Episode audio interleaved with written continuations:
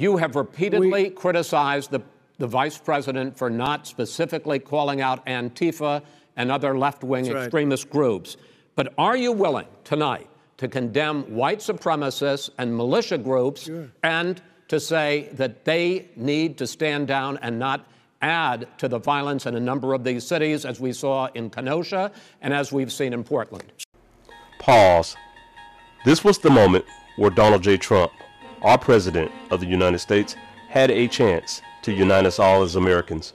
Yet and still, he continued to fan the flames of bigotry, hatred, racism, and division. He took that moment to call out a non white supremacist group. He took that moment not to condemn white supremacy. Listen.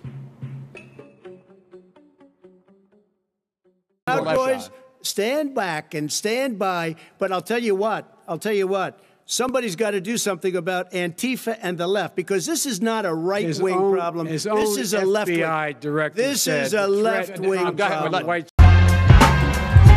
You're listening to the Strange Fruit Podcast, where we discuss topics that deal with black lives on a day to day basis. You know the things that you want to say, but you can't say? Well, that's what we're here for. Be sure to check out our Facebook page, the Strange Fruit Podcast Facebook page.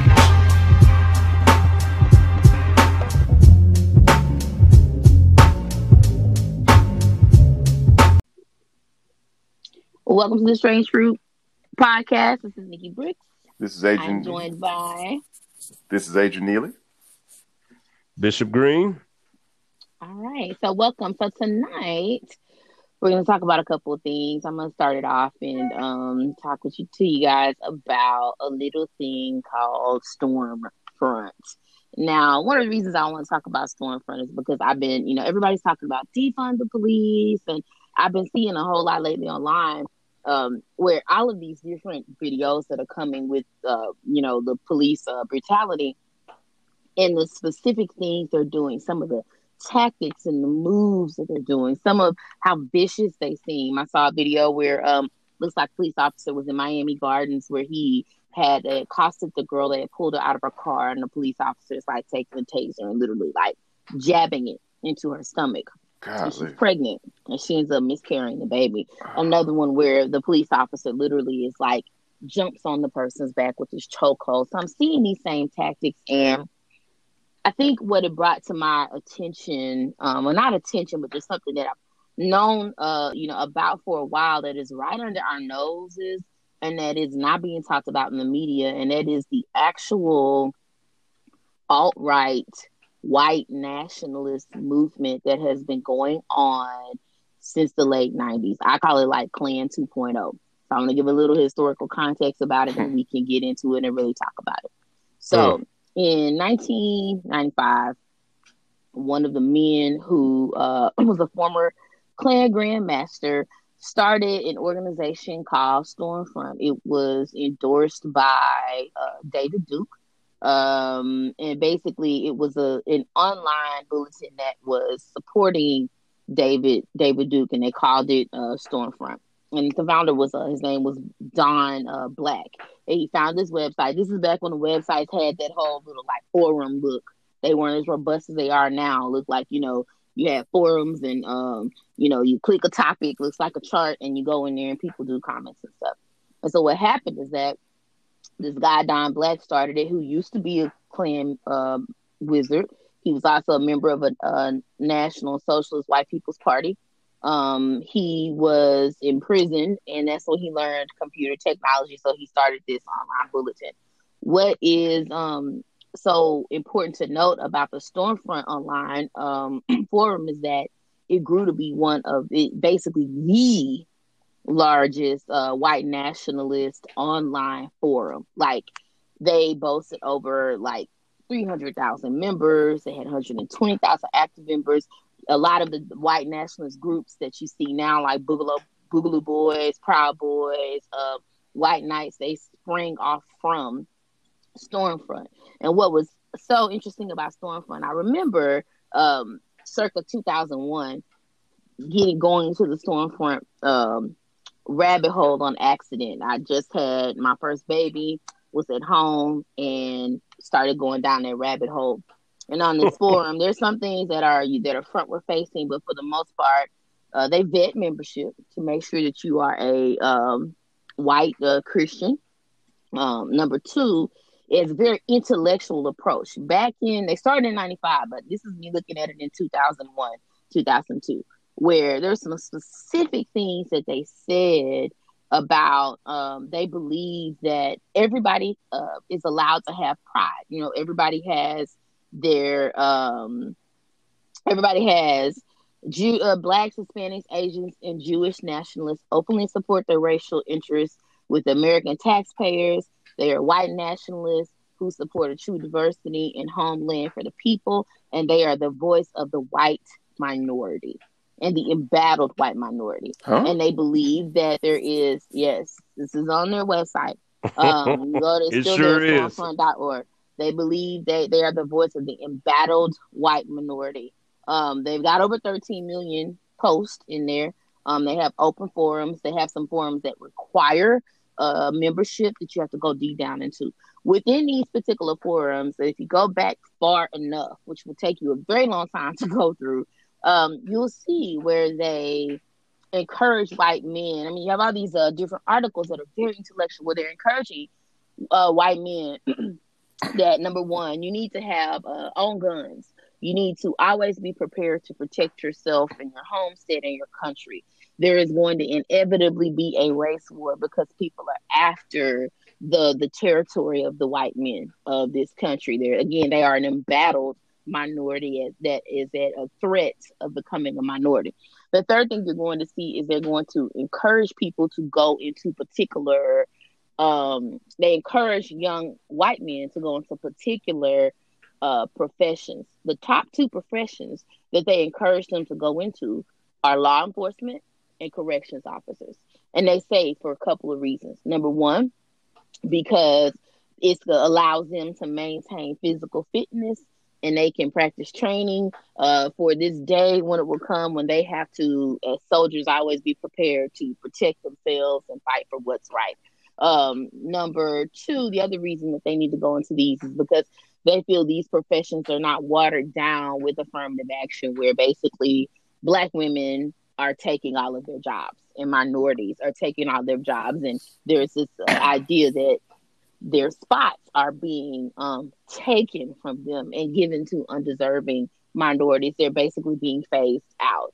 Um, hmm. In addition, the subculture of this that it is spun off into is, I mean, you can see this on YouTube, some various places. You really will find it through the homeschool networks. Not all homeschool networks, but there are some strong alt right homeschool networks that there's a, a subculture that is like a, a movement of like this anti-feminism for white women to have babies to populate um you know the because they are to submit to their husbands almost like 1950 style the homeschool the homeschool population uh, according to the department of education i forgot to add this in there the homeschooling population, student population, doubled between '99 and 2007 to one and a half million students. Golly, so and um, yeah, so it's not a children's first movement. It is, uh, you know, an ideology first movement, and this is what a former homeschool person says. He says it's a massive, well-oiled machine of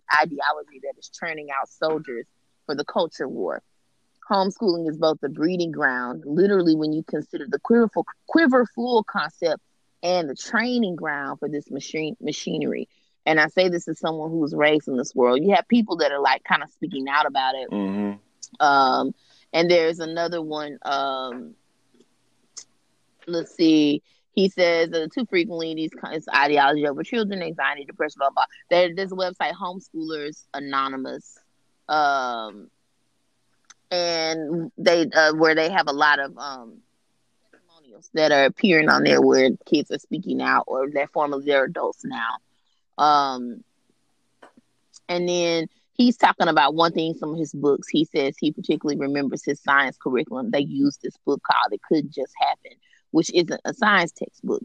Textbook. It's a an apologetics textbook which teaches students cliche refutations of evolutionism And I lost the article that I really had. I found some other articles that I had marked, but the one that I really had wanted to point out was the one.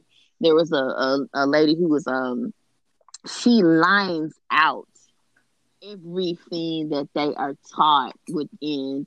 You know, the curriculums can vary because it's technically private school, mm-hmm. but she talks about how they are taught how to refute arguments against their ideals. They know by the time they're 14, 15, they know how to argue intellectually anything that anyone would say about uh, nationalism. Uh. And they believe it in the guise of, you know, religious. So little things like, oh, I don't see color, stuff like that. They way past that. They're way past wow. It's like intellectually they're on a whole another uh they're on a whole another front store. So when you hear Trump come out and you say he said, "Make America Great Again," we know a lot of us thought, well, he's doing this dog whistle to our grandparents, the people from the 50s and 60s. No, he's doing a dog whistle to the people who have been being prepared since the 90s in school that they need to return back to the values that they had. So when you see these behaviors, when you see these things coming out, this is right up under our noses. In addition, what has also increased as a result of Stormfront, number one, hate crimes have tripled.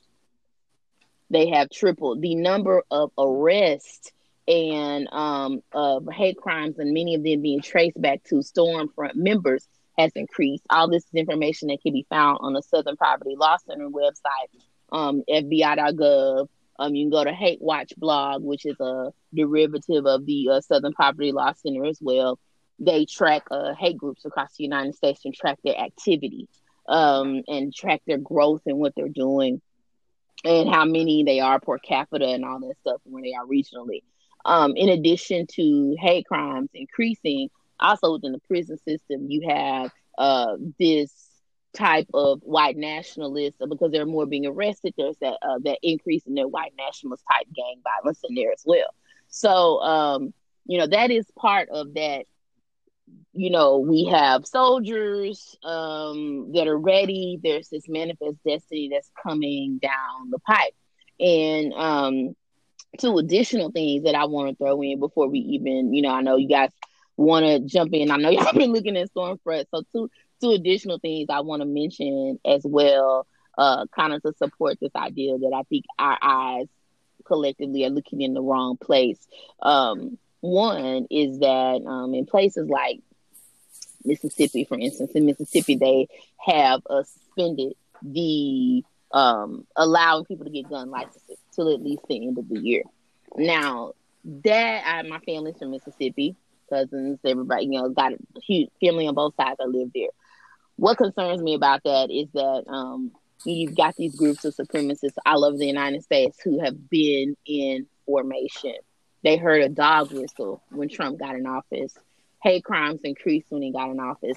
Displays of white nationalism publicly increased when he got in, in office. Everybody was so shocked by the Tiki Torch March because it was young people. It was that was what shocked people. it's young people. Yes, they're the ones who have been they have been preparing. The other part of this is the alt right homeschool network that has been built. It is huge. Now they prepare warriors, so to speak, in the homeschool network, not to transact physical violence, but to go after legislation.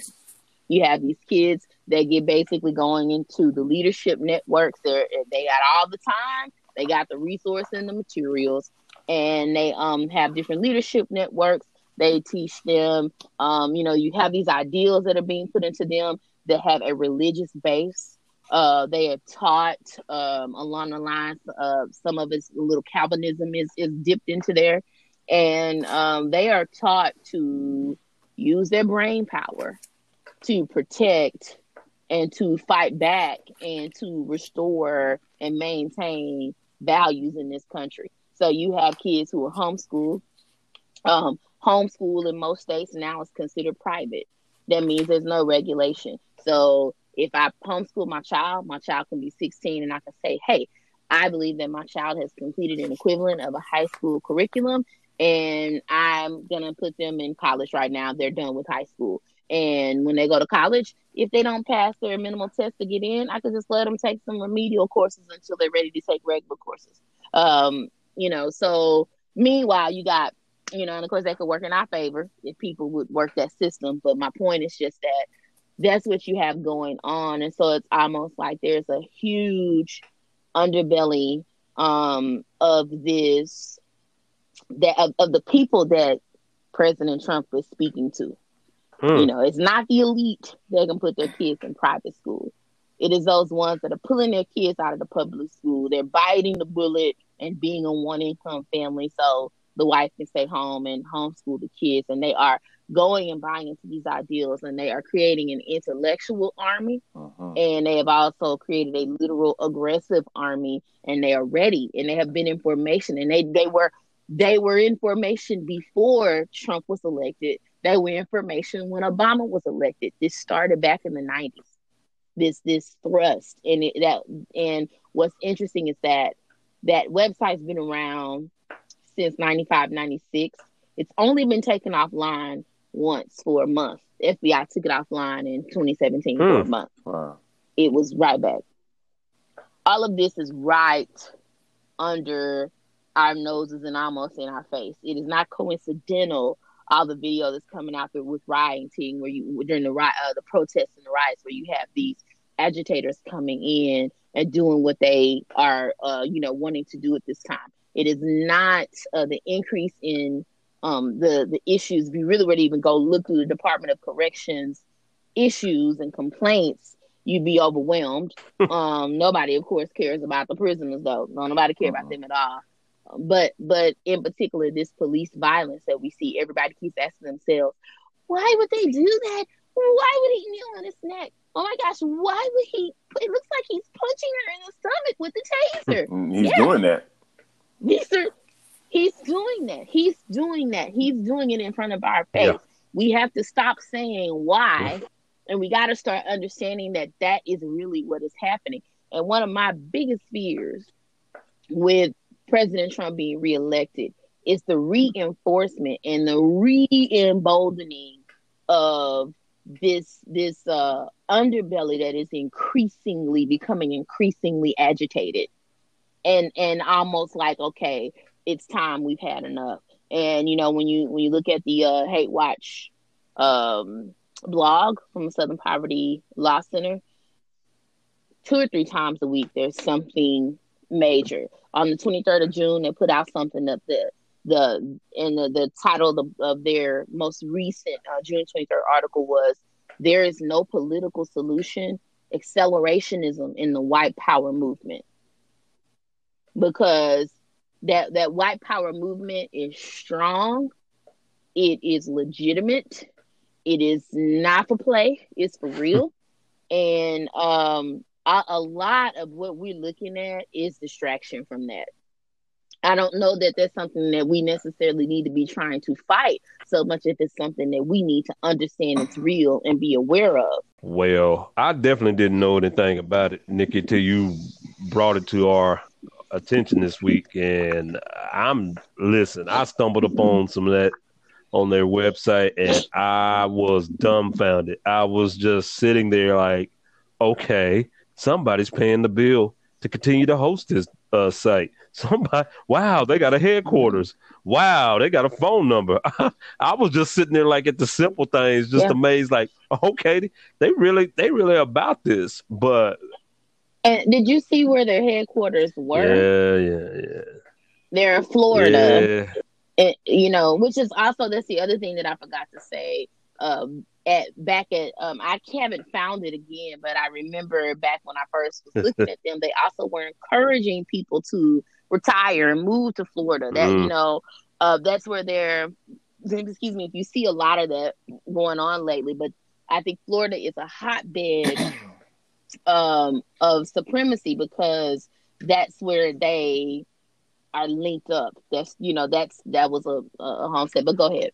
No, I was just saying that when I stumbled upon it and looked at some of the topics, I mean they were they were deep into discussions and about you know what they're fearing to lose and what they thought it, or what they think is going to happen. They they are really ready for a civil war, and I mean yeah. the discussions were deep on what type of slugs you need to be getting and and you know and if you're in mm-hmm. areas where you're outnumbered you may want to get enough rations to where you could just camp it out because you're not going to make it in traffic if it's five o'clock in the evening i mean i mean it was detailed you know and it it kind of broke my heart a little bit because i read one yeah. part where it was an 18 year old kid said hey guys i'm 18 i live with my parents but I, I'm I'm ready to get myself geared for this because he says I, I think I think it's coming. I mean, this kid is just straight in fear for his life, and he's asking them on how does he need to protect himself because he lives in D.C. And I was like, wow, yeah. you know, and I mean, I mean, the the conversations were just, I mean, erratic, but one one Hispanic guy. He says, "Hey guys, I'm half white. I'm half Mexican, uh, but my dad's white. So you know, I I feel more obliged to be in this group." And they basically ripped that man in and out. I mean, they. Mm-hmm. I mean, it was no like love. Basically, like we don't need you. Oh, it was no love. Yeah, like go on now, get that ain't not only no love, but no, you don't belong. Yeah, you got. I mean, and they people. didn't put they did not put it nicely. They did not. I mean, it, it, it, they made no qualms about it. I mean, and and the thing is, is I'm sitting here just watching all these things. They use terms like yard ape. That blew my mind. I was yeah. just today years old when I read that word. And I said yard ape. I'm like, wow. Oh, wow. New. So that's a I mean, I guess that, that was about blacks, and I'm like, wow. So I mean, they just said basically, black men are lazy. We just, you know, we're just, you know, scum of the earth. Uh, we don't do our women right. We don't treat our women right. I mean, they say we just ruin everything. They said we were the reason for uh, coronavirus. Yeah.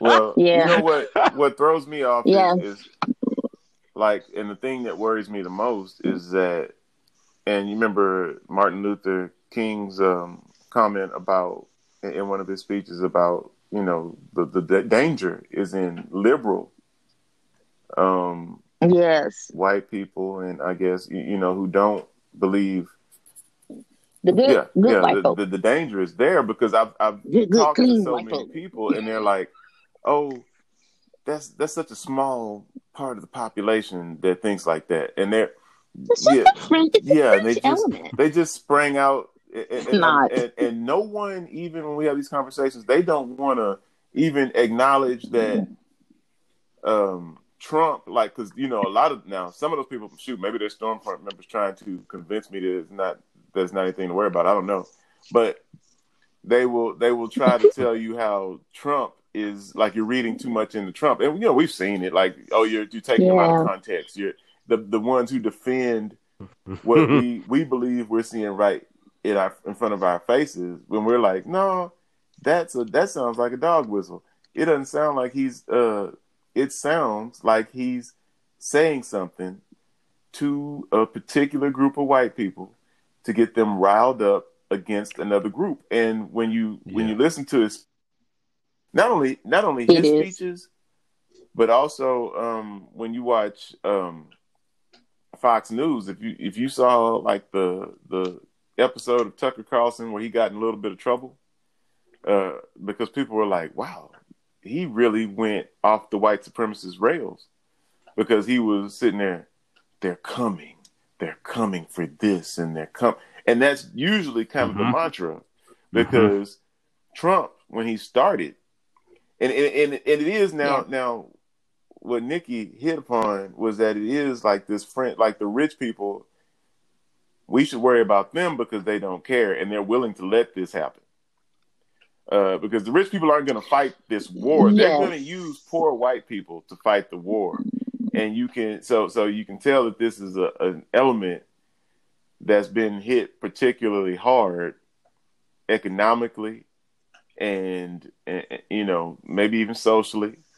Um, all these different ways. There's an element of white people that have been hit particularly hard um, in life just by life period. Um, and, and yeah. they are poor and they see their jobs going away and they see all of these things happening. And they so what tends to happen is when we screw up as people most of the time i think we don't necessarily want to do like some introspective deep dive on what we need to be doing.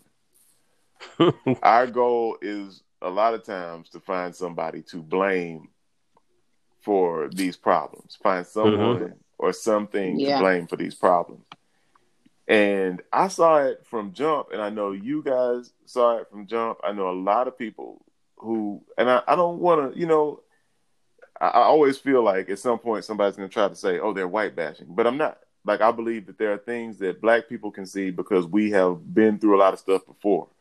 We've mm-hmm. seen, we've seen how we're treated by not just white people. Even there's a certain, there's racism, there's racism yeah. and liberalism there's racism in that elitist, you know, liberal attitude too. Um, but we have seen what happens when we get attacked by white people who, for some reason, feel like they should be where we are, um, and they should have a certain status and a certain they should be in a certain place. And when they aren't in that place or they don't have that certain status, they don't look necessarily always to like what could I have done better. They look at oh well affirmative action. Whenever you hear somebody throw that out, affirmative action. They feel it's because they feel like you had an opportunity that you didn't earn whenever someone throws out affirmative action. And since, and I, I will say that we're probably not talking about the, the readingest group ever. So they don't even know the, they don't even know the statistics on affirmative action, right? They're not they don't they don't know that the majority like we're not even benefiting from affirmative action, like, right? Our higher exactly. Know, uh, but well, oh no, oh, no, I'm just sorry. thinking like you know they. I remember when I first started at a particular place, somebody you know it took a couple of weeks before somebody well you know also the one of the reasons you were hired, Adrian. Like I'd already been told, you know, hey, I, I can't. Yeah. Oh yeah, coming. I knew it was coming. I knew it was There's always like, one. Yeah, There's always like, one. There's always I, one letting like you know. I, they gotta let you know. I probably looked like I, I was confident, and they we got to kill this now. um, but but because I'd already been told, hey, you know, you were one of the only ones who actually demonstrated what we asked them to demonstrate. Like, you know, you just everybody else came in like they had already had the job and they didn't even demonstrate what we asked. They didn't know how to use what we, what we asked them to know how to use, and you came in understanding it and all mm-hmm. that, you know, and you did it. And um, but like of course I was told, you know, well, you know, also there's a diversity push because that's the new like you're an affirmative action hire. Somebody said, well, mm. we're trying to, mm. you're there's a diversity push, and so they see you, and I'm like, yeah. I yeah, do. yeah, it's like, oh, so it has nothing to do with my talent. I am diverse. No, no, no. You, know? you don't have merit. Yeah, yeah. It's like I am just diversity. So you're willing to. So I could suck, and you're willing to have the. So you're telling me, which is completely illogical, that the school is willing to have a bad reputation because I it like yeah. say I came in and I sucked. Like, you know, say I hmm. came in and I turned out to be terrible. The school was willing to risk it all because I would make the school diverse. Which yeah, yeah which is not something the school can afford if you know how accreditation works. They can't afford schools can't cannot afford, afford the diversity initiative guy. They can't right. afford that. You have to have you no. have to come in with something rather than your your skin color. So uh, you have to. And we've all learned to have that battle to to to, to have the that in their our minds ready because we know somebody's going to hit us with that. But um, uh, oh, ahead, Nikki, because I need, Adrian, you brought up something really good. No, so you were brought up you talking about the wealthy white people versus the um, you know, those the, the maybe the middle and lower class within this movement, there's also a little bit of that same kind of old school, new school, and conservative versus liberal um, you know, mix going mm-hmm. on. And like um, right around the time of the Charlottesville rallies in t- 2017, um, one of the, the these people came out the rallies, and um, what happened within the alt-right supremacist movement, they broke into some different factions, but they still have the same goal, But one of the terms that they started talking about at that time was optics. Now, optics, they say, is look, we've got to, from a PR mm-hmm. perspective, mm-hmm. we've got to appear, we can't be looking like Nazis. Yeah. We have to infiltrate things and we have to appear political or we have to appear a different way um, so that we are not, um, so we don't look like Klansmen. And then you had kind of the the younger generation that was like, screw y'all. And they actually used this term, and I hope doesn't offend anyone, but it's the term that they use. You had optics group, and then you had what they call the optics cucking group. And that yeah. term, cucking, is really like a reference to pornography, where somebody watches people sleep with them. A man, a man watch somebody sleep with his wife. So um, they called it optics cucking, basically because they were like, look, screw y'all we're not going to do that we're not gonna um we're gonna come out and be who we are at these rallies and it, it kind of had a little small underlying faction because one of the reasons they even had that whole thing was this whole unite the right rally that's what that whole charlottesville was about mm. and i want to read this statement from uh, one of the neo-nazi leaders named um, Andrew Anglin, and he's uh he he said this was in response to he didn't say this part, but basically one of the leaders in the movement said that um many of the people that came to the Unite the Right rally were people who weren't used to being off the internet, and they didn't know that their identities would lead being in public would lead to real world mm-hmm. problems. And mm-hmm. so um the neo-Nazi uh, leader Andrew Anglin wrote this in after the Unite the Right rally um, to telling people that it would be potentially life uh, ruining. And this is what he said. He said, getting doxxed as a neo Nazi street fighter will ruin your life forever. Here's the thing, kids. I want you each to be personally successful. I want you to get good jobs, have good lives, find women, be healthy. I don't want you to ruin your life by showing your face at a post Charlottesville rally. Everything is different now. This isn't the same as the little demonstrations we did before Charlottesville. If you show up at this event and you are identified, your life will be ruined. You won't be able to get into a university or get a good job. You probably won't be able to even get into a trade school or join a union. You need to protect yourselves. You need to lay low. We need good quality people involved in this thing if we're going to do what we want to do. And getting doxxed as a neo Nazi street fighter will ruin your life forever. Forever. You don't come back from that even if you're only a teenager, you're making a decision that has a very good chance of ruining your entire life. Racial grievance marches are harmful to you. They are harmful to the movement. They are harmful to the long term goals we have for our people. Wow. This was in the Daily Stormer on their August 15th, 2018. Wow. And so, obviously, as a result of that, I don't know, as a as a, a black person, you know, in America who's been I'm constantly involved in the NAACP, when I hear that, there's a part of me that finds it funny because I'm like, that sounds like the respectability stuff that our folks was telling us. exactly like, like you... it's almost like y'all don't listen to the hip hop. Stop, you know. Go out there so, and get you that uh, good job.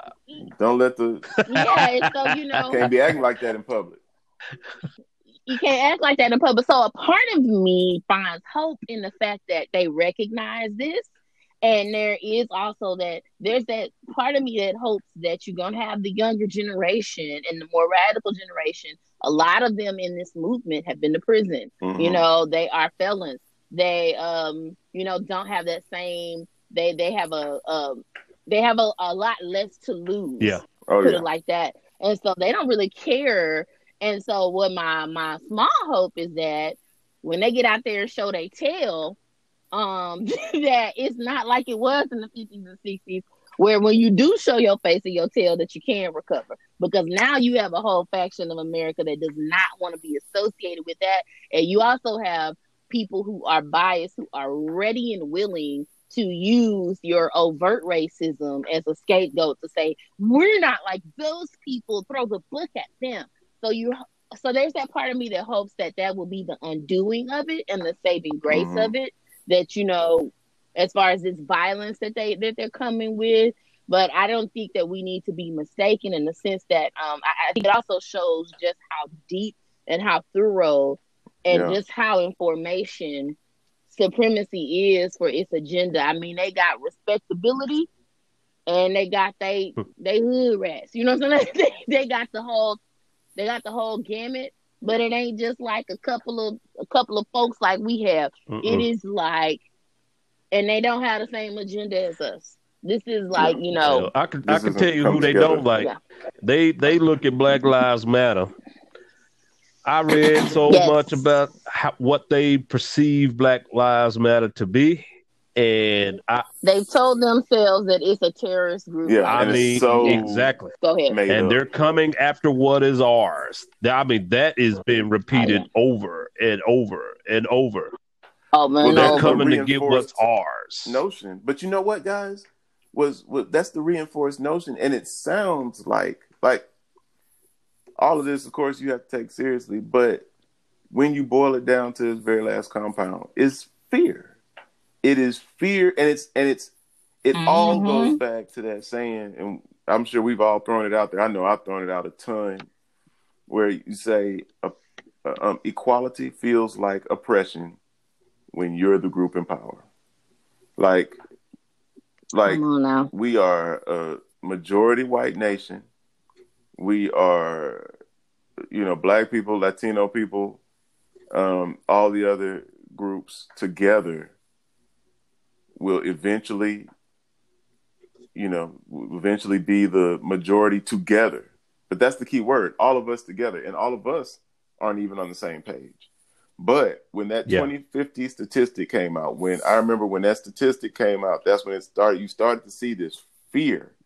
And a lot of the language is behind they are coming for this and they are coming for that. Really, um, everybody just wants to live and do their thing and be free to just go make a living, come home, eat dinner, have a normal existence, travel a little bit. That's basically so you can see that a lot of this is like this irrational fear.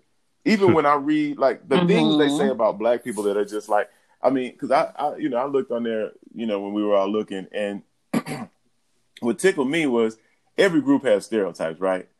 Right. But some of the stereotypes right. that they were throwing out about black people, like, where did y'all get that one from? Because that's not even really like a thing. Like, you know, they were like, they don't bathe and they don't. I don't know if there's ever been a thing about I black mean, people among yeah. just the garden variety. Oh, among your garden variety racists, most of them would even admit uh, black people smell pretty good most of the time. Like, they like to smell.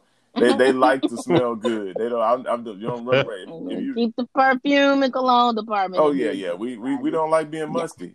So like it it really and and, and Nikki kind of like that. I guess dichotomy is, is the right word. Oh my god. I'm trying yeah, to be serious whole, over here, and he yeah, over here talking about mustiness. Just like black people not into must, you know, oh, that could be oh, a whole no. show. Nah, you would you would get yeah, oh, shamed. Oh yeah, and you will get told I mean, learn, we don't like ash. Yeah, yeah. we don't like ash, and we don't we like don't, yeah. ash and mustard. Yeah, we, we just not then, not gonna let us be that. Chap lips, yeah. add, add chap lips on there, and that's about we it. We don't do co-funk. no. that is the. We don't mix the funks. No, you don't do cologne. No, that is the trio. what is it that they that call brute. bell pepper celery? You can't be doing that. What's By Fabergé. Yeah, you can't you can't do that, boy. I mean, you uh, we don't we don't do funk, we don't no. do ash, we don't do chapel. Exactly. And it just and your and your hair better be so done. that was but uh, you better and that's what tickled me about ahead. the whole. You know, I'm, I'm here. I'm reading the most horrendous things about black people that I can ever read. Oh. I'm like. Now come on, uh, y'all. Y'all know we don't stink. Uh, you know, I mean, that just hit me. You know, like you know, we like to smell. Good. I gotta but, get this off my chest. I got to, man. Let me tell y'all. Here's the funny part, because I'm gonna go on and just let this out. I know we've been serious because it is serious. It really is. Stormfront ain't no joke, but man, I gotta tell y'all this. Man, I, I, gotta know. be honest. I gotta be real. I read this one part, and it was talking about ghetto, ghetto behavior. oh, That's what it was I, titled. I that same part. Oh my god! This man said he went to a Harley Davidson Dealership. I saw that. I, that's what I, I cracked up. I, I couldn't take it. I didn't see that one, y'all. Tell me about he it. Said, what he say? He said everything was great till he got in there and it was two Negroes. I'm not sure he used that term, but there was two mm, he Negroes. Just, he did say Negroes, I believe. I, I okay, okay, he... okay. I mean, he was very articulate, and I was looking at how he wrote. It was he wrote articulate. Every word was spelled correct, which just blew my mind. Punctuation I mean, was. So, I mean, punctuation, yeah. was. That was intellectual it was on point. So whoever this person was, he got some money. He he's smart. So anyway, he say, he I got in the Harley Davidson dealership. Everything was great till I got in. He said, when I got in, he said it was two Negroes in there by these bright orange and neon green Harley Davidsons that they had just bought. Negro. He said, he said, he said Negro up. And boy, Nikki. Negro up. Uh, he said, I never, he said, I didn't, fell out at the same man, time. He said, I didn't even know that Harley had so much aftermarket shit. he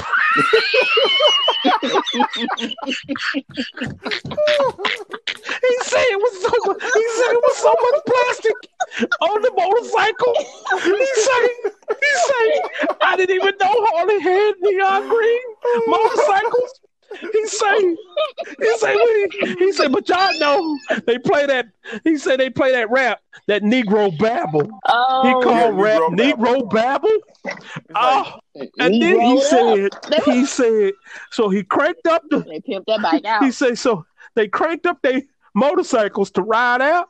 He said, but you know, they had them extra speakers he said, so you can hear the music on oh, the pipes.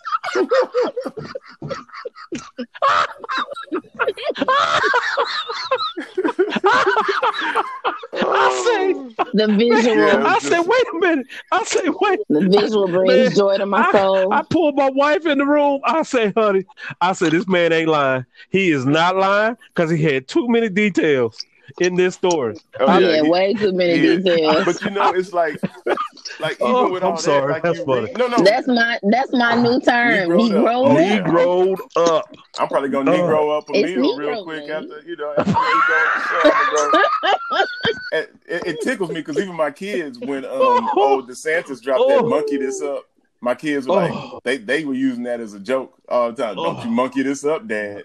Don't you monkey this up?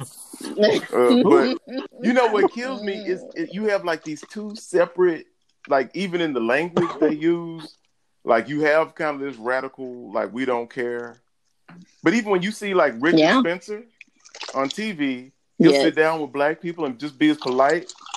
And now, according to him, he just wants us to be separate. He doesn't believe we should be together. Yeah, yeah. But that, I, one guy was talking that way too. Yeah, yeah, yeah. But they really, they really want to. That's the thing that gets me is is when you have those conversations with people. And I'm, I'm gonna tell y'all about this one thing I, I was thinking about. But we, but we always go on these. We, somebody will mention something. I'll be like, oh yeah, that too. But the, the thing is, Squirrel. yeah, exactly. Because I'm I'm super, supremely ADHD, ADD. I don't really have the H, but but like you you you listen to them and say, why can't white people have pride groups? And I'm like, there is nothing wrong with being proud of whatever you are. Right. Our right. our perspective, uh, any group that has emphasized white pride has also emphasized keeping their foot in the ass of every other group. And that that yeah, the, they've also emphasized black yeah, it, it's and everything. It's else. like you can be proud that's always been my thing. It's always been weird to me. I've never understood, for one thing, how you can just have such a deep, in-ground hate for people who are different from you, and and and um and then just and why your pride has to be centered, yeah, in the hate. Yeah. It is, why does that have to be the the focal point? Know, the thing, the yeah the unifying factor. Yeah, that that we hate other yeah. people. And it's like that's to me yeah. that's not real pride. Like I can be proud of myself and then still have lunch with everybody. You know, it's like but I was thinking about when you were talking about uh the respectability, Nikki, and all that, like so you remember uh I, I'm pretty sure we've talked about this before, but like Lee Atwater's speech to Ronald Reagan when we are talking about the Southern strategy. And, mm-hmm. and it's mm-hmm. like uh, you start out. Lee Atwater was, you know, kind of talking. And he was like, how you can win the vote of racists without sounding racist, and and there's a correlation to me, even though like they were way more subversive back then in the 80s, you know, when they were having this discussion, yeah. as opposed to now Trump. It was obvious enough for us to see it, but still, there are, you know, we we all have white coworkers, white cohorts, white colleagues who were like, "You're reading too much into it." That's because that's always thing. Like we'll see yeah. it, we're like, "That's outwardly, openly racist." But you listen to Lee, no, it's no, like, that's not. You like guys that. are so sensitive. Like that to me. Um, you know, you guys are so well, sensitive. You know, uh, but you know when Lee Atwater was advising Reagan, um, and I'm pulling up a couple just because I want to um like go into both of these because you just look at how kind of mm-hmm. these discussions went down. But Lee Atwater was like telling Reagan, or just saying, you know, during this interview, you start out in 1954 by saying N word, N word, N word. And then he's just, and, and he's very like clear about how this is supposed to work. It was the killer, you know. He says by 1968, you can't say N word, that hurts you, backfires. So you say stuff like uh, forced busing, states' rights, which we mm-hmm. still hear, right? States' we rights, still hear that, and all that stuff. Correct. And you're getting so abstract. Now you're talking about cutting taxes, and all these things you're talking about are totally economic things, and the byproduct of them is blacks get hurt worse than whites. We mm. want to cut this. Right. We want to cut this is much more abstract than even the busing thing, uh, and a hell of a lot more abstract than inward, inward.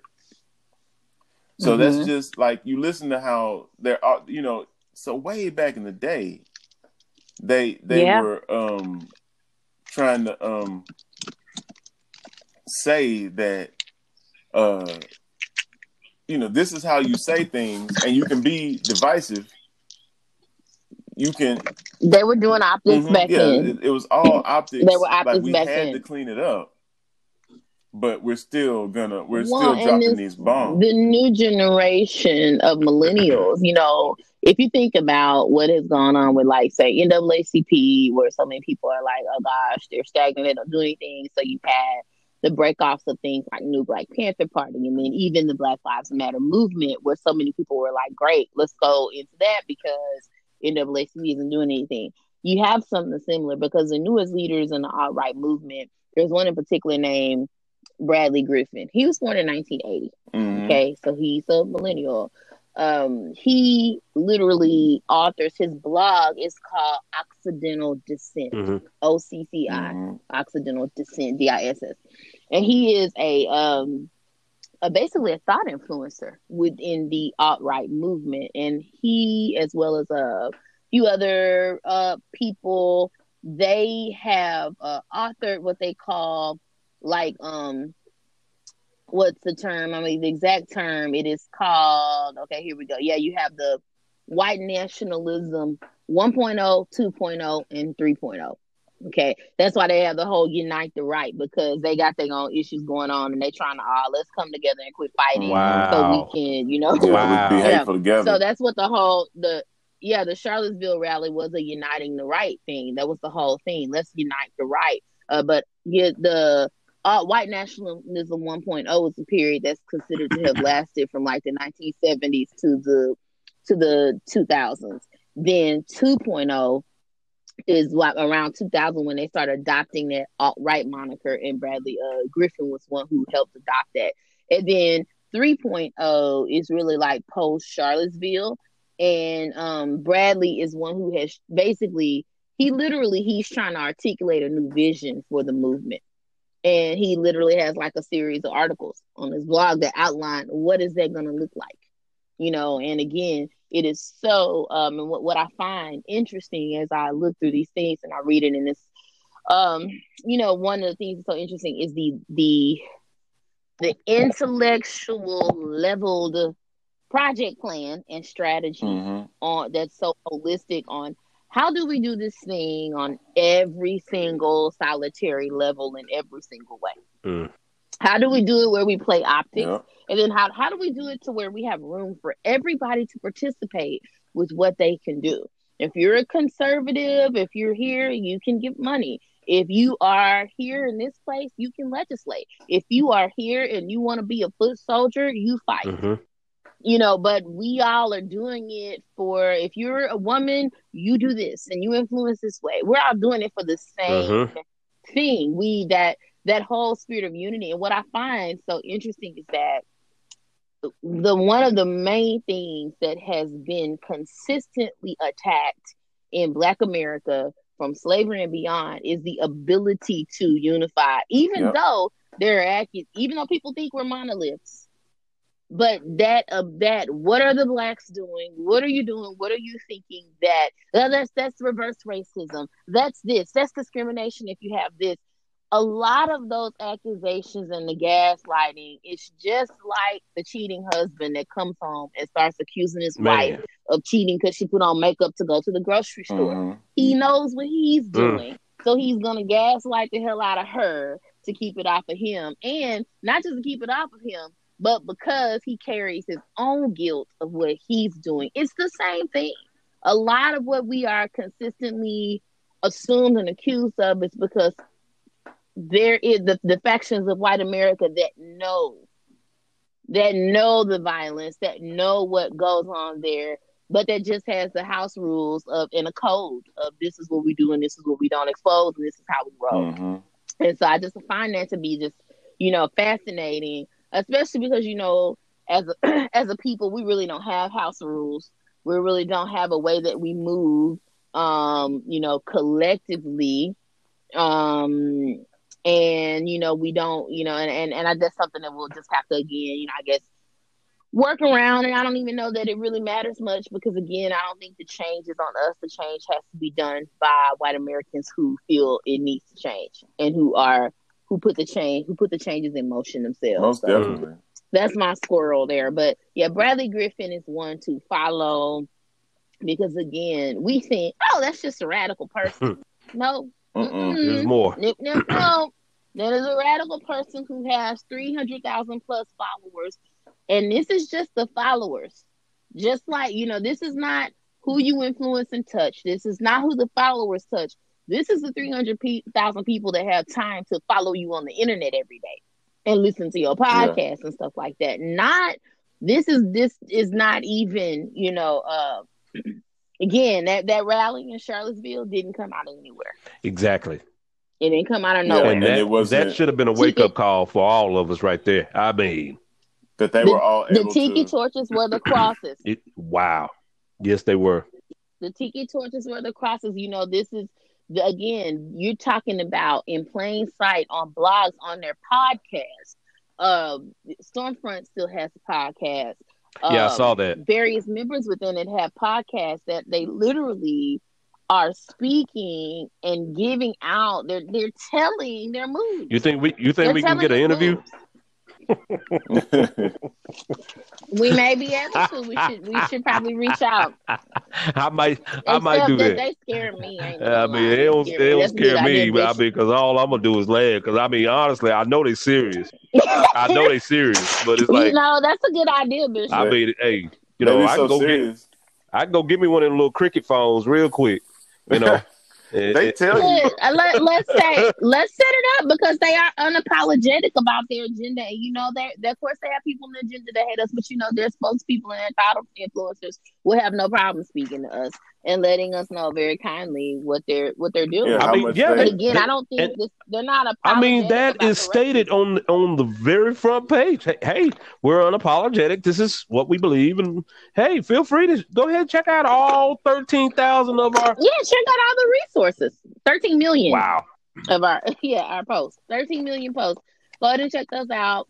Um, any questions you have, just go ahead, jump right in. Here are the rules of posting. Yeah you yeah. know, check us out and you know, learn. I mean, it's like all there. Like I mean, like Tootsie Roll Pop, been good to me because Tootsie Roll's all I see. Yes. I mean, everything was just starting to light up when I was reading that that website. I'm like, this is really interesting. But on the real, it's um, you know, it's it's it's it's really uh, sad that it's gotten to this because they feel as if they are the minority, as you stated earlier.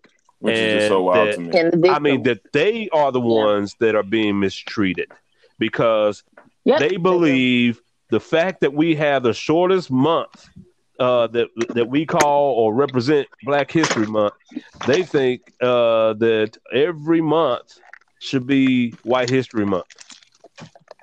And in my head, I was thinking, well, yeah. every month pretty much is. So is. I don't know why is. you feel so beaten and and and drowned out. My thing is is with this with this income, let's say the average income, uh, black household income is a tenth of what the white household income is. Yeah. Latest latest latest results that I've that I that I've read. And so I just don't understand if that is accurate and true. How is it that they feel they have lost anything? They have not lost anything. But you know how it is. You know how it is, though, Bishop. Bishop. It is because that that that statistic is concentrated in a certain percentage of the population. It does not include all the working poor white people and the dirt poor white people who have been told that this is not the place that they were supposed to end up. Yeah. That this was my country and I wasn't supposed to end up here. And that you know the the the reason that they renamed it, it's been renamed white nationalism is because again, that word national yeah. and that yeah, and nationalism is that I think that as a nation, this is my nation. And I'm entitled to it, and anyone else that has it before me, that's a problem. And basically, you know, they should have did a no white folks left behind because the ones that were left behind, they were left behind, but they also, instead of looking at their brothers and sisters and skin folk, they have said we've gotten left behind because we weren't left behind; it was taken yeah. from us. Wow, yeah. it was taken, but, and so you know. Oh no, yeah. no, I didn't mean. To, I wasn't going to interrupt. I, I just, I, I, I've been looking. You know, a lot of it's driven on fear. And if you think about it, if you really, you know, we're, we're looking at this and we're listening to the language and we're, and you have to wonder how much of this is driven by, um,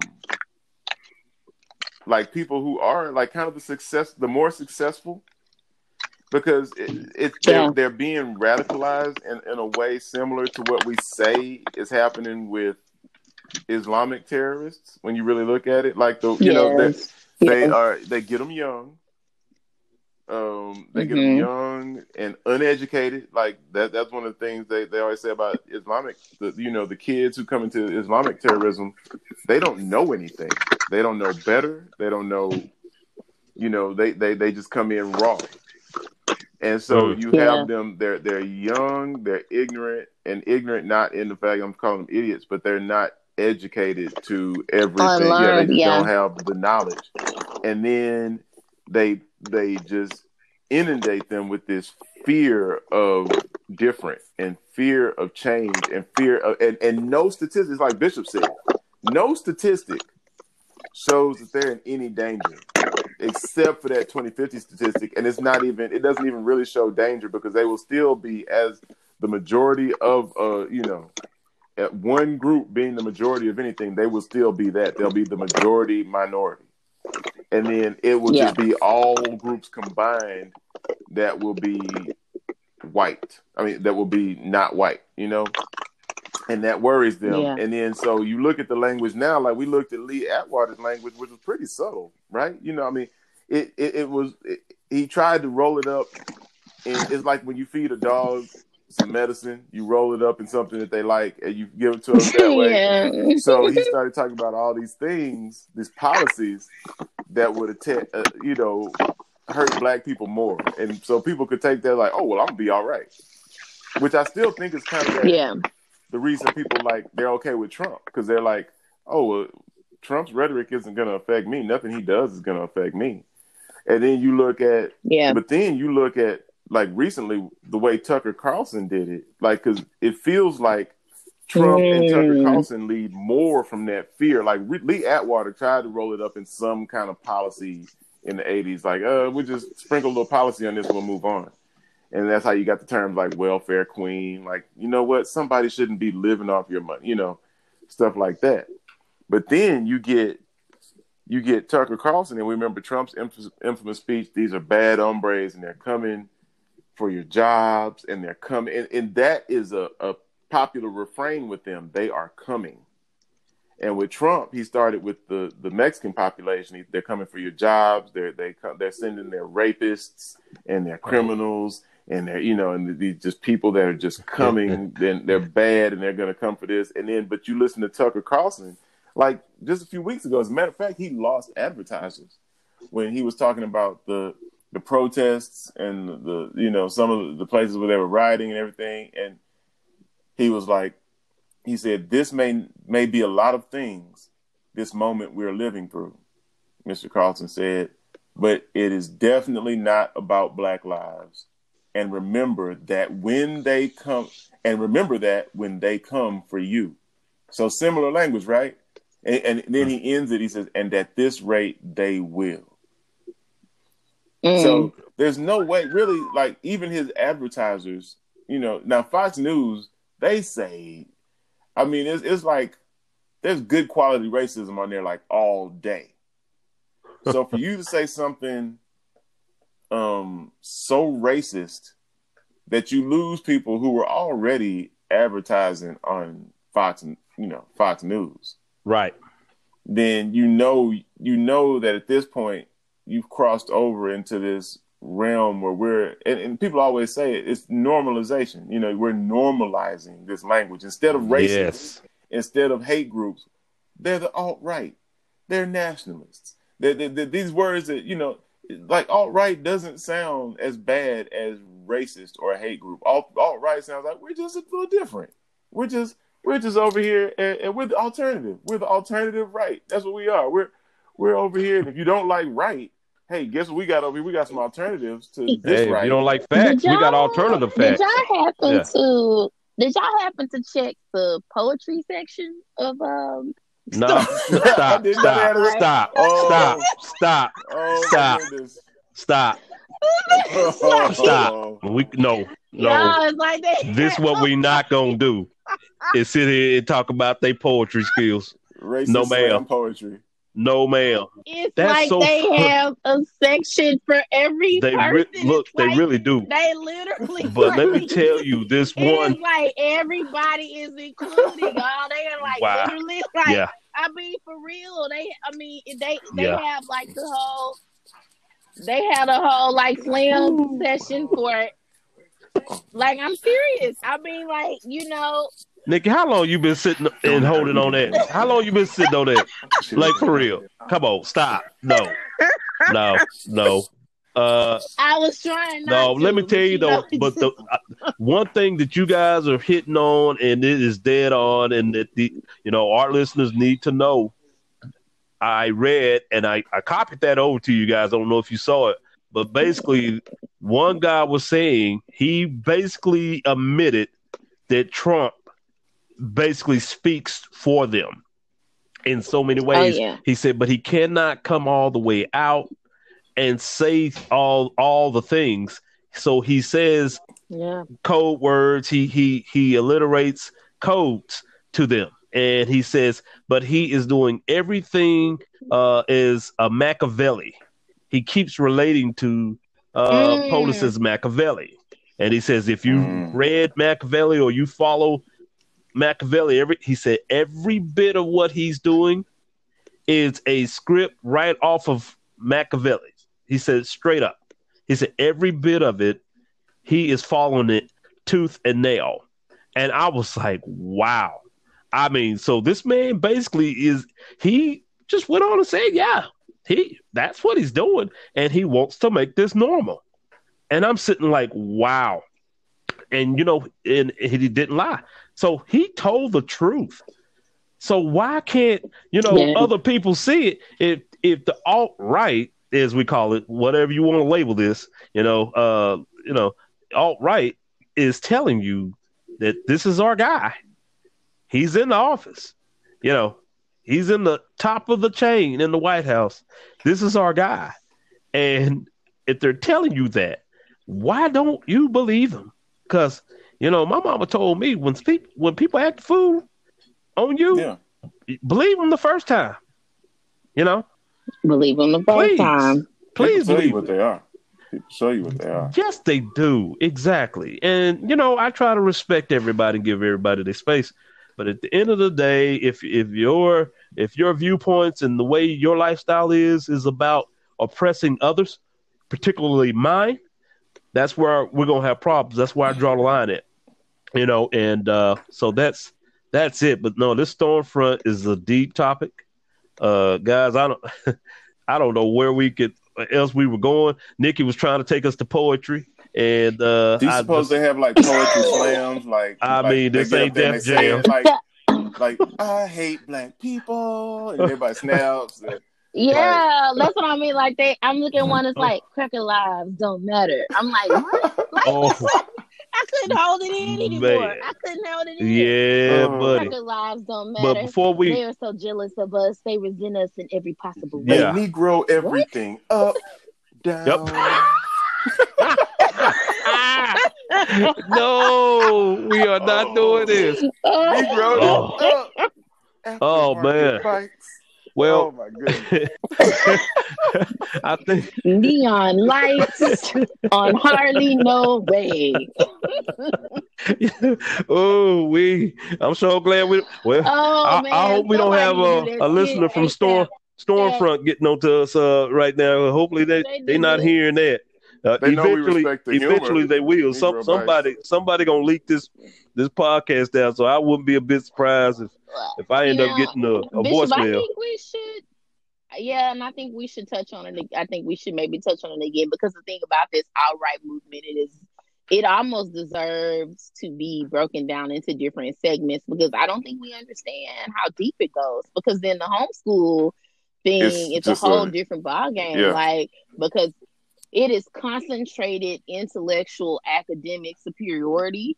Um, I mean, they have no interference with anything. Um, and it's just like, you know, this uh, this agenda is like it's on a it's on another level. And I think that we, you know, honestly, you gotta stay woke. And you know, I think that's the next step for allies. They need to be woke so they can, you know, gather their people up too. And um, yeah, so well, uh uh earlier this week, I, I uh, we're to start having a, uh, I guess, a survey, at least. Uh, so I'm going to read off the results of the uh, survey that I kicked off on Monday, and the question was: Has the GOP earned black constituents and their votes? Yes or no? Real simple. So the results, uh, after all of uh, this went uh, through was 96% said that they have not uh, earned black constituents in their votes. So, uh, I, you know, that's pretty telling. Uh, I, I didn't think it was going to be that clear, but uh, yeah, that's what they stated. And so uh, I'm like, okay, well, I guess uh, we don't have a, a lot of diversity on this uh, podcast yet, but a couple of people said no. So might be a yeah, might be a good thing to not have too much diversity right away because these listening to all this, it's like, ooh, it's deep. But you know yeah. what? You know what's tripping me out? Like, okay, so as a matter of fact, I oh, whoa, whoa, whoa, wait a minute, just wait a minute, it changed. Eighty nine percent, no, eleven percent, yes. There we go. Okay, it's moving. yeah. Somebody listen. Mm. Well, we moving on up like George and Weezy. There you go. So somebody else had to jump in there and say no. Okay. But it's amazing how how many. You know, I would like to talk about black people who who we need to make trades for. We need to trade. Like we, I, like. Oh, I, yes. I'm starting. To, Adrian, Adrian we we not gonna do this. Adrian, they're in my we, space. We, they're, they're like in my space, and I am tired of them. I'm, I'm, talking about just even some of these. I'm like looking at a feed from one that's in my you know circle, not in my circle, but he's in my friends list, and I, on my little timeline, yeah, they got to go want, too. I want to trade him so bad, like, like I feel like, like, and it's just like, golly. I can propose. so let's negotiate. Yeah, I feel like some of them make me feel like we need to negotiate. Well, who's black delegation go get? I mean, what what what we go get? To me, it's like my my problem is. peace. is that I yeah, just peace, just just quiet. Like because I am so like we talk about stuff like this, and this is where I get a little upset. We talk about stuff like this. We know stuff like this is going on. We know that Trump is the reason. Uh, we know he speaks to these people. We can you can listen, and if you're a black person, you should be a little worried that your president is the one riling these people yes. up. You should be worried, and you should yes. be worried. You should be you should be bothered, extremely bothered that that there's a chance he could come back in and be a lame duck president because he would be the worst. And and he's already rolling back civil rights policy. Oh man, and he's got Left people right, and he may not be smart enough. Left and right, and, and he's rolling back policies that make it almost seem like he's trying to do something for everybody. But when you pay attention to the underlying the underlying things that the, the the policy these policy moves can do to black people, that's when you discover like, whoa, like this could really screw us up. It won't hurt anybody like it's hurting us. Kind of like what Lee Atwater was telling Reagan, but just much more um, obvious. But black, but but what Trump is is a master of distraction. So nobody's paying attention to these things that could do real damage. So you look at stuff like just you know the things Betsy DeVos, especially the stuff Betsy DeVos is doing in education that just people just don't care because it's education. They're like, oh, it's just education, you know. Oh, oh, she killing and, it. And we haven't even talked about, you know, like, well, you mentioned it, Nikki, how Stormfront has the police officers, uh, you know, that that's one of the places yeah. they're telling their people to go. And you look at how people are still like you look at the things that are happening with the police officers like whenever one gets pulled up on disciplinary action a bunch of them just leave they're retired like the the the the the, the activist the, the older white mm-hmm. gentleman that yeah. that was knocked to the ground we see the video it's obvious yeah. Like this who is this dude gonna hurt in that group with with body armor well, well, yeah. well trump said trump said the old man just fell old man tripped on himself but well, you watch again that. and adrian yeah, you guys, if you think about the the cops that got um the the they were on tape saying about the civil rights. Oh yeah. Uh, about I mean about the Civil War. Mm-hmm. Now, if it were if we're at work, if you're you know if you're with your coworker and we're all driving in the car, let's just say drive trucks, we're on the route, it's three of us, and one of your coworkers starts popping off talking about you ain't waiting about getting my gun and you know we gonna kill all these people. I don't care if he's talking about killing deer. The only reason that you might be like, oh, okay, really, is because he scares you so long, you know, so much you trying to make it out the car much. before you run in there to tell HR that something is wrong with this dude. You're not gonna listen to that and be like, oh yeah, that's just run of the mill because it's so outrageous he's talking about a civil war and preparing for it and getting his new gun to kill all the N words because that is the agenda that has been the plan, and it is not a for play plan. It's right here. It's highly organized, and you know, it's uh, it, it, and when we hear these terms like back the blue, back the bad, yeah, yep. Those are those are clarion calls. Those are the blue. It's not a gang. It's a shirt. It's a job. Exactly. The I'm law confused. and order. You never hear anybody say that about doctors. Exactly. Back the white coats. Back the white. Yeah. Yeah. yeah. Back the stethoscopes. you know, like what? Like nobody's. You know? And I think yeah. that uh, one of the things from their page they talk about this uh exploitation. You know, and this long list of how whites are exploited burdensome racial preference schemes in hiring, racial preference schemes in university admissions, racial preference scheme, schemes in contracting. You know, they go through, uh, you know, special punishment for assaults committed by whites if the motives might be racial. That's exploitation. Yeah. but you know, like, uh, so you don't think that you should be prosecuted for hate crimes? Oh, okay. You know, um, very much it is this idea that something is being taken, like you said, and just this this gang type of this fraternal order, this gang scene, it's it's Klan 3.0. Yeah. It's Klan 3.0. And when you see all of them leaving every time somebody receives disciplinary action, and when you see what happens, yes. when you really dig into what happens to those that step up and say, "Hey, man, you know, this cop is off the hinges. He's brutalizing people."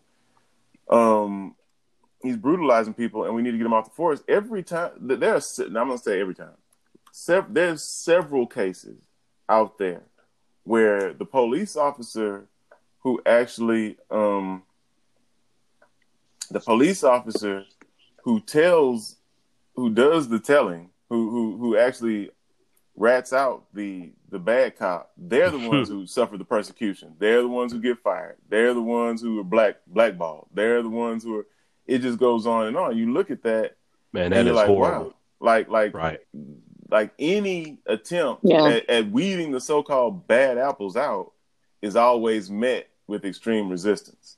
Mm-hmm. So that and, and, and the fact that so many of them like when like back to that white activist when when he was knocked when he was knocked down, started bleeding and whatnot. Next thing you know, when the two guys are punished, fifty-two guys leave behind them. and you keep seeing that. I keep seeing yeah. stories like that. This cop punished, this many cops decide they're going to leave the force. And what does that say? That discipline of any kind is looked upon as a negative. Mm-hmm. You know, what mm-hmm. does that say that they they're trying to discipline people and get rid of these so-called bad apples, but when they do that, they're met with extreme resistance. Because there's so, 52 more bad apples that just yeah. decided to uh, excuse themselves. I mean, man, look, man, I'm not gonna, I'm not gonna, I'm not gonna blink an eye when it comes to that kind of stuff because, you know, honestly, we need to get it back to where, you know, it, it goes back to training, uh, and it, it and it dang sure goes back to background checks. And last but not least, there's nothing in place where they can feel a pinch for anything that they do uh, that's not by the book, and and that's the problem. I, but if you were to go towards their money, their pensions, I promise you, uh, this this this shit will stop quick. Oh, it yeah. will stop. Yeah. It will stop because you're you now you're pulling it that will money. when you start penalizing. yeah, you have to when you start penalizing. Like honestly, like when they all walked out in Atlanta, honestly, I would have said good riddance. Yeah, uh, exactly. Like I honestly would have said good riddance, and it would have been like, I mean, you're gonna punish people, okay, no problem. Then everybody's getting written up. You got three days to get back to work, or it's abandonment of the job. I'd have sent a mass email out, and we'll just take out, you know, and just roll with it like that you know um and that, i mean because again you know this this punishing people you know they're punishing by withholding you know i guess their presence or whatever. And you know that's crazy because we boycott they gonna fire us too. So yeah. you know. We try to leave. Then you be gone quick you ain't got no job. Right. Right. Right? It's gonna be stay gone. That's it ahead and stay gone. And you know, the uh, lady right now in one of the groups that I'm, I'm in, and I believe her first name is Cherry. She works for an apartment, uh, a management company. On Juneteenth, uh, she wore a Juneteenth shirt. Uh, she was like called out and disrespected in front of everyone. And apparently, Fridays is like a day that they're able to dress down, and they normally are supposed to wear their property shirt. Mm-hmm. Um, she didn't. They fired her um, they're getting a little publicity now, and they put out a letter. The SVG group is their name. They put out a letter basically saying we were wrong. We shouldn't have handled it this way. We've talked to her. You know, it's some things we could learn from it, and blah blah blah. They hired her back though. they left her fired. And on top of that, she has to move. Had to move by the thirtieth. Wow. Out of the property. Wow. So uh, yeah, I mean, there was no uh, even though um, and in this group they've got an attorney that's helping her and things. You know, even though um, it's very clear just from a a regular HR standpoint that they pretty much have violated some things and they kind of are admitting it, but um, they're standing by their decision and basically are going to dig their heels in to play the long game. Mm-hmm. Gotcha. She's got a clear lawsuit, but it won't matter. Mm they end up they playing a long game and it's actually you know they they covering oh yeah. Themselves oh they gonna do that. really they gonna a, cover. it was an issue of an agitated quote unquote uh you know inflamed superior wow. that you know had the ability to make an example out of her and with no accountability.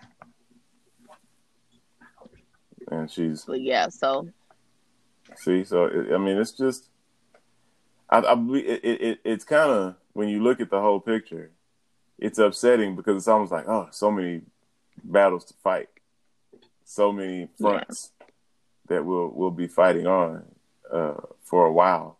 It really mm-hmm. feels like it'll be a while. Um, yeah, it's not gonna be overnight. You know. Yeah, and and, and so when I was joke, I was joking, but I was serious about black people I like to trade because I feel like black people have to be like what is stopping I guess that's my thing that I would like to discuss on the show one time. What is stopping us from understanding the the urgency, especially in this time? Like you have a president who's, who yeah. seems seems to have galvanized this type of person that we've been discussing, and, and making overt racism okay. Um, the language normalizes it. The um, we have you you can watch him didn't do a great job of it last time fill up a stadium, which I was happy to see, but at the same time, um, we partially have a disease to thank for that. We partially have a virus mm-hmm. to thank for the fact that that place wasn't packed out.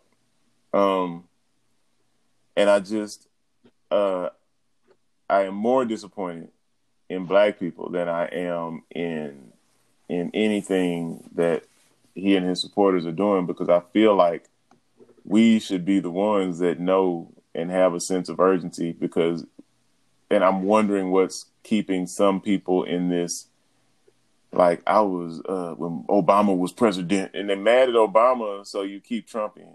Like I don't get it. Um there's just a lot about black people lately that I'm not getting as well. So I would I just am trying to understand along because racists are gonna racist. you know, they're gonna they're yeah. gonna do their thing. Um Racists gonna race, race, race, race. you know what, Adrian? We can we can we can definitely, if y'all want, we can go through our topics and and and see if that's uh something that we want to dive into pretty soon. If nothing else uh uh yeah, comes I mean, into the agenda, but yeah, it might be a morbid curiosity for me. I just need to understand the mindset I, I of these black people. Yeah, because I, I, I got some things I can I can answer that. Anyway, hmm, I, I, I we need to go yeah. there. We need to go there. well, on that note, uh, thanks for Nikki uh, pointing out that uh, Stormfront does poetry because now I'm going to have to go and look that up.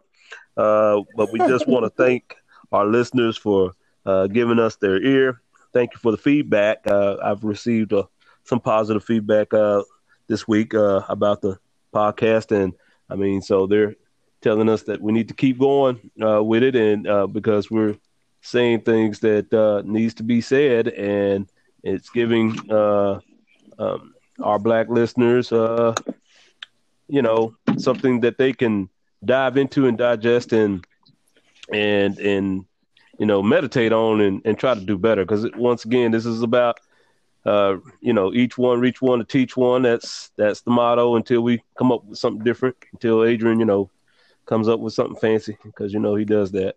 Mm-hmm. So, uh, but uh, we do thank you guys for listening tonight. Uh, thank you for giving us your, your time and your ear.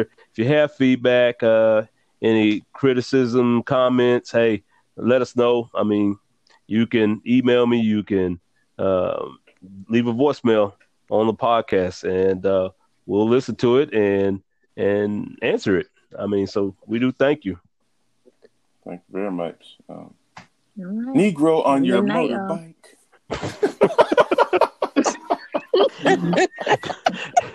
and cut. All right. Hey man, you guys are crazy. Oh, All right. So yeah, that uh that happened. Nikki was reading poetry. Oh, yeah. was she blacked it White nationalism down. poetry. Okay. Oh my goodness gracious. Yeah. Racism yeah, this, this was funny. blacking it all yeah, around. Man, I, it's a storm on our front. we must move. They took like, everything from me. Got, yeah. Yeah. right. Can't they have see? like Oh my gosh. Make sure way, you got your slugs. Just... I mean, man, it was down to detail. I'm like, it okay. Was, so serious. Like you'll see something Listen, that'll make you laugh, and then you'll y'all gotta look at Ooh, it. It's poetry and creative writing. Here's the subtitle: Inspiration and motivation. Expand your vocabulary and discover the secrets of our language. Oh my gosh. What? So basically, here's some more dog whistles you can yeah, much. Uh, it's all. Oh my goodness yeah, gracious. It's all. Yeah. St- stanzas a revision, stanzas pain. Yep. like it is like not that serious though. And you know what's interesting is the number of academics in here. All you know, Doctor So and So, Doctor So and So, like all of these. You know, uh, you know, it, it's just it's just it's, it's interesting. It's interesting, y'all. It's interesting. You just like, I mean, yeah, I'm looking at the poetry it's interesting and it's horrifying. I'm sorry, I just was like, uh, yeah. And then what? and then they had a topic about how they treat their women, and I dived into that thinking it was going to be just as volatile.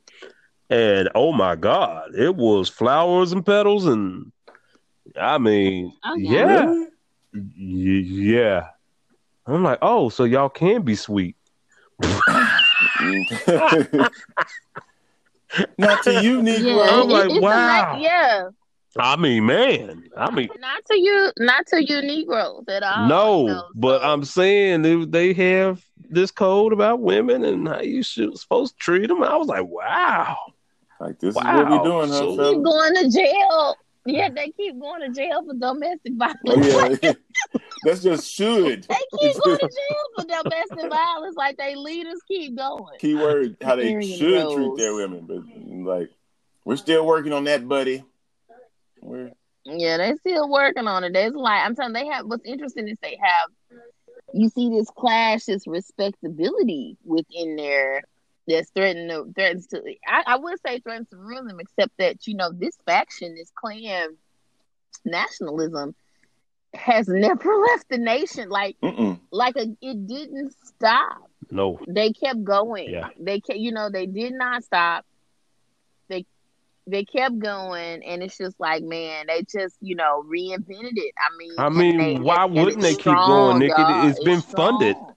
It's been funded. Yeah, through your mean, through our government in some form or fashion. It really has. Okay, so yeah, why would it stop? I mean, they ain't have to pay for these extra chapters. That's and, that's what the senators is doing and lobbyists.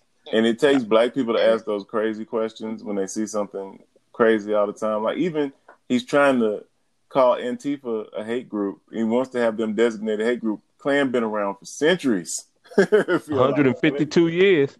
Klan been around forever, and, and, and yet we still. But they're not. Yeah, we don't feel the need at all to designate them a hate group, designate the Proud Boys a hate group, designate, you know, all these, uh, all these groups that they, uh, yeah. Thank you for listening to the latest edition of the Strange Fruits Podcast. If you have any questions, concerns, compliments, or criticism, please be sure to check out our Facebook page and sound off. See you next week.